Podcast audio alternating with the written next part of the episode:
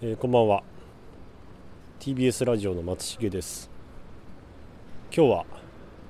秋葉原に来ています秋葉原と言いますとここ10年くらいはアイドルグループの AKB48 の台頭などもあっていわゆるこのオタク文化オタクカルチャーの発信地として、えーまあ、広く知られているような街なんですけどもその以前はですね電気街として非常に栄えていた町でしていわゆるまあ電気機器電気部品などを扱うお店がまあたくさん立ち並んでいて今もその名残はあるんですけども、まあ、当時の、えーまあ、流星を考えるとその勢いにもまあ限りは落ちている、えーまあ、そんな感じですが今日はですねそんなかつて秋葉原で栄えていた電気街のえーまあ始まるきっかけとなったですね、えー建物に向かっております、まあ、それが秋葉原ラジオセンターという場所でございます、えーこちらはまあ秋葉原駅のすぐ、まあ、隣にある、えーまあガード下にあるこう、まあ、小さな店舗がこう集まっているですね大変不思議な場所でございまして建物自体はおそらく3階建てくらいなんですけども1階と2階にえーまあ、電気部品、まあ、いわゆるラジオの部品だったり無線機を扱うお店がこう無数に立ち並んでいまして1階の天井とかは僕は今1 8 0ンチの身長があるんですけども手を伸ばしたら天井に届くぐらいの、まあ、それくらい少し圧迫感のある、えーまあ、そんな建物なんですけども今日ですねそんなラジオセンターの生き字引ともいえる方にお話を伺えるということで。えー今そちらに向かっております、まあ、そんなラジオセンターは私が今働いている TBS ラジオよりも2年ほど先輩の1949年にできたそうで、まあ、その生き字引の方はですねそのできた当初からラジオセンターで働いている方なんだそうです、えーまあちょっといろいろ貴重なお話が伺えそうなので早速行ってみようと思いますそれでは今日も最後までですねぜひよろしくお願いいたします東京敷地これはずっとそこにあった東京に気づく音声プログラム今日も任意の座標に赴き出会った人と共に未知の東京基地の東京を往復そこで浮かび上がってくる境界東京敷地を探りますでは今、えーとラジオセンターの2階にあります、えー菊池無線電機の、えー店主ですね店主の菊池隆さんに、えーお話を伺っておりますよろしくお願いしますはいはいはいお願いいたしますはいそれであ今菊池さんはおいくつでいらっしゃるんですか今93歳93ですかそうで昭和の本当に最初期の生まれですかそう昭和4年昭和4年そうえーそうですかそう93歳今までもう基本的にはずっとこうお店を続けられてきたというえー77年間77年間やってるんですかそう大きなこう病に倒れたりとかすることもありましたよ何回死んでるかわあかんーないそうですか戦戦前でしょ、はいはいはい戦争中でしょ、はい戦後でしょはいうんその話をするとまたはい長くなっちゃう、あ確かにそうです よねここの話だと、はいここの話をすることでしょ、まずはそうですねこのラジオセンターのなんかこう背景だったりとか歴史から伺えたらと思うんですそうけどこはいの歴史の前前はね、はいあのー昭和20年が戦争負けた終戦の日でしょ、 1945年ですそうそうかそうね昭和20年ね、うんそれは戦後終戦直後にはい須田町ってあるんですね、須田町あ知らない須田町から秋葉原へはい露店が並んだわああはけ、いはい露天商がね露天商はいそはいうもう新宿でもね、えー銀座でもね夜店があったのうんでカバン屋さんもあったし靴屋さんもあったし、ん万年筆屋さんもあったし、んいろんなお店があったわけ、うーんところがうちのお兄さんがお兄さんっていうのあ菊池さんのお兄さんですかはいうちの兄が、はい戦前にラジオを作ってる工場にいたのあそうなんですね戦前で言うとねもう昔だからナミヨンっていうね一番安いラジオ、もう手作り自分でハンダ付けして配線してはいそれをやってたわけえそれでその路線の時にコンデンサーとか抵抗とかね、うんそれからナミアンコイルとか、うんバリコンっていうのはちょっと並べてみたのはいはいとれところがそれがヒットしちゃったわけあ売れたんですかそうだから、はいまあその頃は何でも売れたけどね、うんうんうんだからみんなが並んでる須田町から小浜市まで並んでるお店のそうね70%ぐらいがんバーッと真似しちゃったからあいわゆるこうラジオのそういうパーツパーツを売っているパーツ屋さんそうだったんですそうかだから秋葉原じゃなくて須田町から小川市が電気の街にしたへえところがはい昭和24年にはいその頃新チューンがいたわけねあはいはいで GHQ っていうねうんうんでマッカーサーがいたわけうんでそういう露店を廃止しろとはあなるほど戦後こうまあ戦争に負けた後にアメリカがこう入ってきてそういう制度を作ってしまったんですそねういう露店はね要するはに要するに汚いからやめろってんでしょなるほどだから神田だけじゃなくて新宿も銀座もみんなもう一体が全てそう全てやめるはいはいそれが昭和24年昭和24年うんで行き先困っちゃうでしょ確かにそうですよねところがね偉い人がいてうん取引まあ取りあの取りまとめるね、はあの山本長蔵さんって人偉い人がいてねはいはもう全部いろいろ手配して、いうんその行き先我々は路頭に困っちゃうでしょ確かにそうですよねだから翌年、昭和25年にも向こうにラジオデパートってあるんだけどあああーはいはい見ましたそこも収容して、んそれから収容ってそのみんな露天商をね、はいはいはそれいからあの数年後にラジオセンタはー全員をみんな収容させてくれたわけ、あそうなんですかうん、せだあの先生だね山本さんという山方が本長蔵さんってじゃ人はあね今ちょうどラジオセンターに山本無線っていくつかありますけどその山本さんですかもしかのしてね今の、えー若社長のおじいちゃんだねそうそうなんですねそれでねはいはもうその頃いうんは、もう正月2日っつったらここいっぱいでね、もうウィンドウを押されるわねガラスは割れるしね、それでね同日っつったらね店開けられないのちょっとちょっと待ってまだ店いつまでたっても開けられないからはいはいはそれを見て表通りのお店がいうん白物ってほら家電をは、始めちゃったはいはいはテレビと冷蔵庫といはいそれから洗濯機それ三種の神器してねうんそれが憧れの的だったんだうーん今は何でもないけどはみんな憧れたわけ、んそれがね万世橋からずーっとあの上野まで行かないけどね、は末広町あたりまでね要するに家電家電が並んだからいなるほど電気の秋葉原になっちゃったあそれがいわゆるこう秋葉原は電気街だというか電気の街だと言われているななったそれゆがえんなんですねところが、はいまあうちほらパーツだから関係ないけど、よその店のこと言っちゃ悪いけども、はいはい大型店がうん秋葉原の駅の向こう側にああはいはいはい確かにこうね家電やってる人は出がきでしょうんうんうんそこへ持ってきて、うん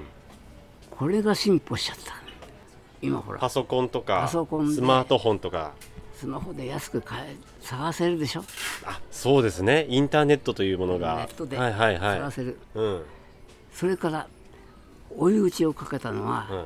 コロナで3年前からバタッと変わったわけあそうなんですねだから5年10年前までは小学生が本を持ってきて、うんで材料を揃えて、んラジオを作るとか確かに僕もラジオ作りました子供の頃そういううん今はうんそういう少年が一切いなくなっちゃっ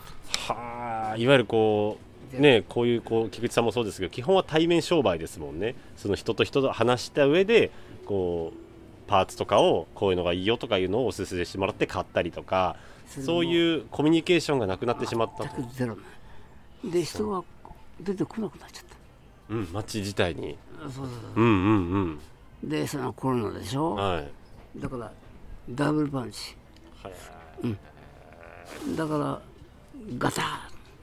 じゃあ今本当にラジオセンターのはいだから結局表通りも、うんもう家電もだんだん撤退しちゃって、うもんうんうんう変な街になっちゃったでしょ東京スピーチ東京スピーチ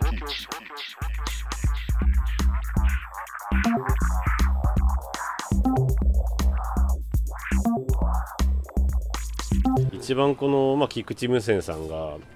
一番こう潤ってたなって時期ってやっぱ1950年ぐらいの時代とかですかねそうねえーっと僕がね、えー30代40代うん何年かかな感情してないから分かんないけど、うんうんうんうんうんう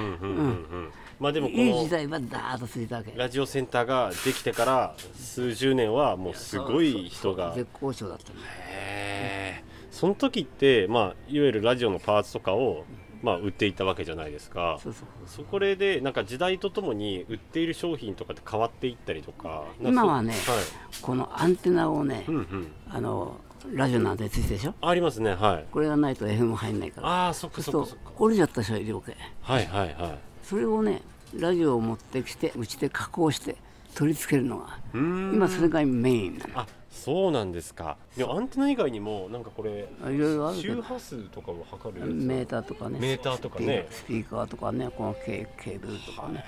えーすごいなすごくはないけえでどもねそれはあれでさっき話戻りますけど菊池さんのお兄さんがそういった商売をまず始めたんですよねだからねそのきっかけでうんそう言っちゃうんだけどうちの兄貴が出発なんだ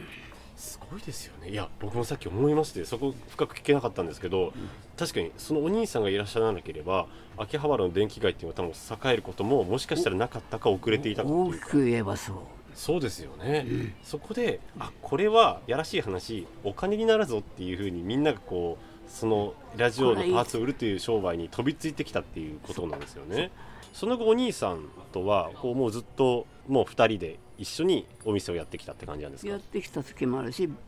別に別れたわけあそうなんですか、へえ兄貴はもう1回でうんやってたの、あそうなんですね、もう10年前に行っちゃったけどねああなるほど、10年前にはもうお亡くなりになられて、だかうんうんら兄弟7人いたけど、はいえー久名に戻った僕2人だけあ今ご存命でいらっしゃるのがだから僕の知り合いは全員いないうーん昔はね、えー僕は赤坂生まれなんだけどあ赤坂の生まれなんですかそれもね芸者橋のど真ん中ええちょっとその話聞かせてくださいよ。あそう、そうあねよかったですよそうですか。でも確かに僕も今 TBS ラジオで働いてるんですけども、だから毎日赤坂通ってるんですよ。あそうでしょはい。で街を少し歩くと、かつてそういうこう芸者さんとかが働いていたような場所の名残とかは残ってるんですけど、実際そこはどんな街だっいや名たのか残。全然ないあ、でももう今すでにないぐらいの行っても感じでだすか。全然懐かしくもなんともないあ、そうですか。昔はねうん、もう隣もこっちも裏もみんな芸者屋さんへえ。朝はねシーンしてで夕方になると、女中さんって人がいたの女中さん。はいはい。で大きいとこだと56人いてねうん、うんうん。で夕方になるとこう玄関の前を掃いて掃除してじょうろでザッザッザッ水まいてねはであの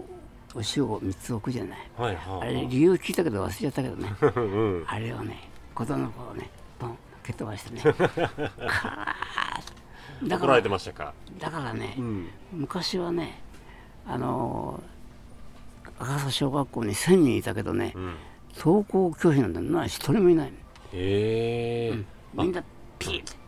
そうなんですね。怖かったのは親父でしょ、親父と口聞いたことないもん、お父さんなんて言ったことない口言は一切できないあ、それぐらい厳親し父い。でしょ、うん、うん、学校の先生、おまわりさんそれから近所のおばさんうん、まあ怖かったの赤坂で。そうえ、その菊池さんのご家庭はどういう家庭。うちはねうん、あのね今のね廃ヤン会社廃案。ハイヤタクシああ、タクシーの。あーで、昔は、はい。あの国産車だとさんダメだったからうん。みんな米車外車へえ。フォードシボレーダッチですとかねすごい。で全部助手がついたのうん、で23区以内は1円うん、だから助手がんドア開けたりうん、うん、うん。 1円もらったりうんそれから冬は安価をはいはいはい後ろへ入れて、うん毛布をお客様のは人にかけてあうんそういう時代えそれって戦前ですか戦前ですもちろん戦前の話かそうだから全員下駄靴を履いている人は一人もいないそうなんだ、でよそ行きの洋服と普段着とはっきりでよそ行きの場合はよそ行きの洋服着て靴履いてねうんうん下駄下駄じゃなくてうんで昔はねあの鉄道小つって小線っつったの今のこあの J- JR はいはいはいそうみんな女性は着物うんきちっと帯締めて、うん、だから一目でね貧乏人かね金持ちって分かっちゃった、まあなぜかもといううと着てるもの服装でもう明らかにこの人はっていうのが分かってしまうそとういいとこのあの奥さんはいい着物うん下駄も霧霧だと軽く軽いのだけどすぐ減っちゃううん貧乏人が霧なんか入ってらんないでしょうんで頭もじ完全な日本髪じゃないけども、日本髪に近いの、だけどいいとこのお嬢さんはしょっちゅう髪さん行って綺麗に貧乏人は乱れてるでしょ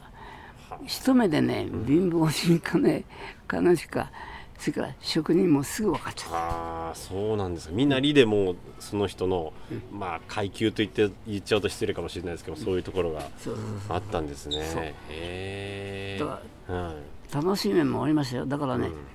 あの頃はみんな銭湯お風呂がなかったのあ自分そう家なんにですか、へー芸者さんちもお風呂なみんな銭湯行ったの赤坂のそうそう、うんでおふくろと女風呂行くでしょうんうんとザーッとなるんですよ、それうんがうんでみんな日本髪カツラじゃないからねはあ地毛で地毛そうでねバンダイね5000かな、札ポンと、うんうん5000置くとね洗ってるとこへポンと置くとサンスケってね白いパンツにねうん毛糸の腹巻きしたうんのはいはいはいその頃ねタオルないからね、うん手拭いうんでへしまはあったのうんへしまでね芸者さんの背中あうわー腕も洗ってー背中とか流してくれる人が洗ったりとかそうそうだから5000払って札をポンと置いてうくわーすごい三助ってもう本当歴史の話でしか聞いたことがなかったですれねでこそういうう存洗在って全部洗ってうんで手ぬぐいを肩にかけてお湯をザーッザーッとかけてうんそれで肩をパッパッパッパッパーンってささお風呂さんの中が響くでしょうんうんうんよかったですよあーすごい話だめちゃくちゃおもろいですねそそれれでねうん芸者さんってのは子供いないじゃないうんうんあそうか芸者さんちへ入り浸り可愛がってもらっちゃっ可愛がってだってまあその時菊池さんね子供ですもんたねそうそうそうそうそれは可愛がられますし綺麗なねお姉さん方に囲まれたらそれでね、うん人人力車人力車うんうんうん近く行くのにも人力車へそれえでねあのこ工房に傘はあったけどね、昔はね油紙ってあの紙のうん傘だったの、うんそれをね芸者さんの場合はあの蛇のメスって綺麗な柄のブルーとかね、うんうんそれをバッとした綺麗だったね子供でも綺麗だなと思っていやーすごいいい時代を感じますよねその時のなんかこう昔の赤坂のあのちょっときらびやかでねこう品のある芸者さんの街っていうイメージの本当にその時代を菊池さんは子供の頃生きてらっしゃったんですよかっねたですね、えー子供の子供ねえで赤坂にはこういつ頃まで住んでらっしゃったんですかえーと昭和15年まで昭和15年もうほらはいせ品事変が始まっちゃってガソリンがもう配給になっちゃってああなるガほソリンど止められちゃったらどうしようもないでしょそっかそこからもう戦争にこうそうか突入突入していくからやっぱり生活とかもガラッと変わりましたかね戦争中は寮だからね寮でいたんですか、配給だけだからだけだからねう、んもう腹が減ってねもう白いご飯だけでおかずいらないから腹いっぱい食いたいなーってうちの近所にね醤油団がねまとまって落っこっちゃったのしばしだからぐわーって上がっちゃったのえそれ赤坂ですかいやその時は大森の子赤赤坂をダメになっちゃっあたそっかじゃあ引っ越してたんですね大ん森の方そうそうそうにただ大森でさえも焼夷弾が落ちたりとかこ工場地帯だからいやだからみんな右往左往もうこう行く行く場所がないんだよただ歩いてるだけそれでねーうん助かったのはねお松の通りはでしょあ秋葉原の今のはいはいありますね両側燃えてたらば息できないうん暑くてうんうん火がついちゃうんうだからみんな豪雨があったの歩道になんでこんなとこで死んでんねんばっかだなと思ってうんうんであちこち右往兄貴と右往左往してるしでね死ぬ時はね自分だけザーッと音がしたあの焼夷弾のうんそしたらねお兄貴と手つないでんのにね、兄貴が向こう僕はこっちお互いに別の方に逃げてうんうん、でと二人とも助かったんですよねでうもん、それでね歩き歩いてね環七があるんじゃないああはいはいはいうん環七がね東海道線のねできてたのそこだへ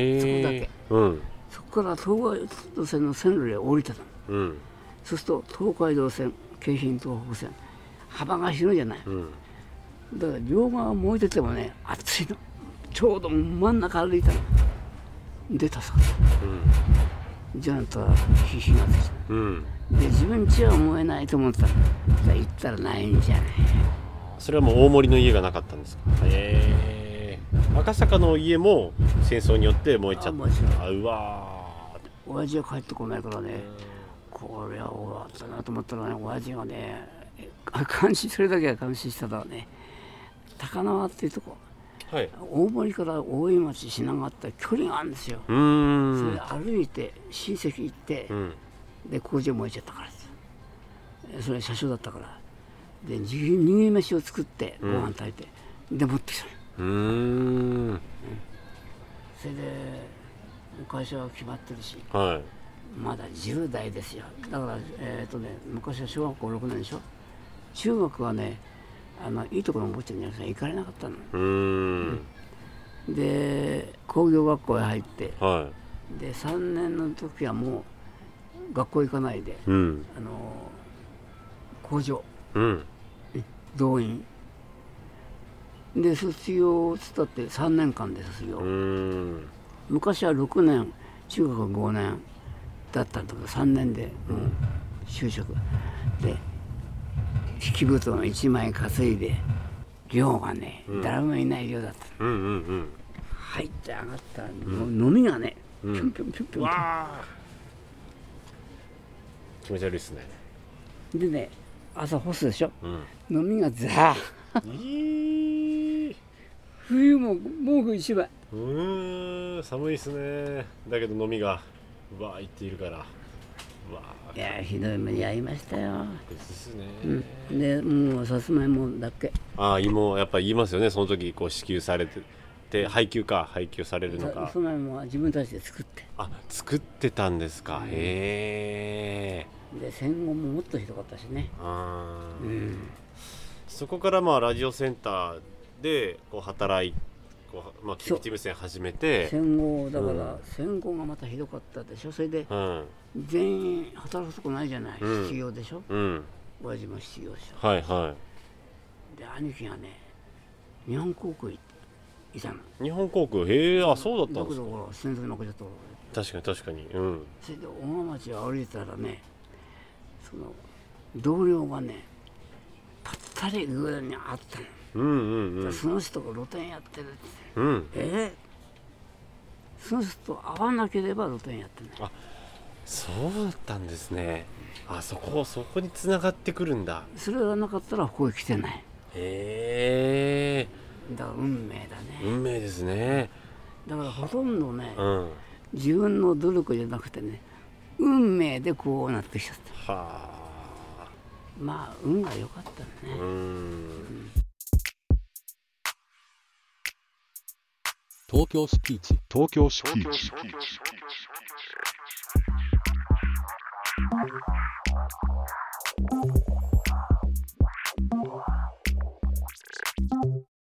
菊池さんにとってなんかそういうこうまあ要は多分ラジオって存在って多分特別なものだと思うんですけど TBS ラジオとかも多分ちょうど1950年くらいにできてると思うんですけど存在としては当然こう聞いてたりとか、ラジオをね、うん、あまり聞いてないそうなんですかあ意外と聞いてないんですねって、うん、聞いてる暇なんかなかったもんあそうですか、何何が一番忙しかったですかいやほんま忙しかったあそうかこうラジオのだパってーツをっていうね月1回ですよ休み第3木曜日だけ年12回しか休まなかっあそ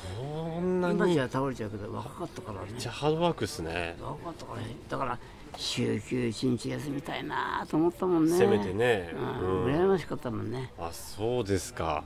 じゃあもうラジオ売ってるけど別にラジオ聞いたりとかそういうのは暇はなくとにか暇ないですくよもう売ることに精一杯でえそれでもう今93歳で、まあ、今こう、まあ、ちょっと秋葉原の電気街とかラジオセンターとかもなかなかこうかつての活気がないっていう、まあ、状況ではあるじゃないですかなんか今後なんかどうそういう菊池さん的にはどうだって行きたいとか思う、はい、もう先がないじゃないよどう考えたってあと何年でしょうねなんか今のうちにじゃあこれはやっておきたいなとかそういうことだったりするんです一か応ね、えー子供いないからうんあのー姪を娘にしてうんはで申し送りをしてあの、うんえー、ハンコ をいはいはいはいだからこれをどうするかあじゃあ菊池無線電機さんが継ぐ人がいるか継ぐかどうかっていうところいでやすか継げないねうだーかんらみんな辞めていく人はほとんどもう捨てる同然だねうーこんれはももったいない処置じゃねったいないですよ返金ねはできないしねそうですよねなんだか秋葉の話じゃなくなっちゃったいやいやいや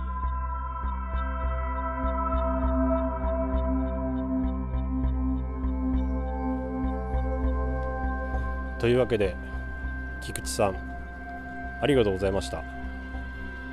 まあ、ラジオセンターの歴史についてのお話もさることながら戦前の赤坂の、えーお話をたっぷり伺えてよかったです今回ですねなぜ、えーまあ、このラジオセンターの菊池さんにお話を伺ったかと言いますとですね、まあ、実は東京敷地地上波でお届けできるのが、えーまあ、今日で最後なんですねまあ最後ということでラジオというメディア、えー文化にですねこう、まあ、本当に黎明期からこう深く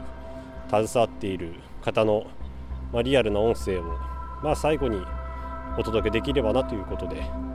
えー菊池さんに、えーお話を伺いそしてその声を電波に乗せることができてよかったなと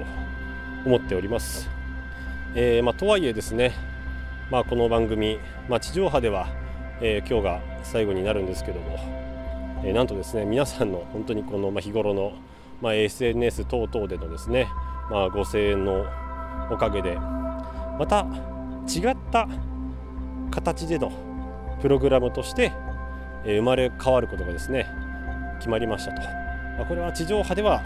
ないんですけども、まあ、そして今の東京敷地のスタイルとは少し、まあ、変わってしまうんですけどもですね、えーまあこの番組のスタッフの体制でまた別のプログラムが、えー始まることが決まっておりますのでですね、えーこの番組の SNS、まあ、X ですね、えーそちらを、まあ、フォローして、まあ、続報をお待ちいただけたらなというふうに思っております、えーそんなわけで半年間ですね大変拙い喋りやインタビューをですね大変温かい耳で、えー聞き届けていただき、えー本当にありがとうございましたそれでは TBS ラジオの松重でございましたありがとうございました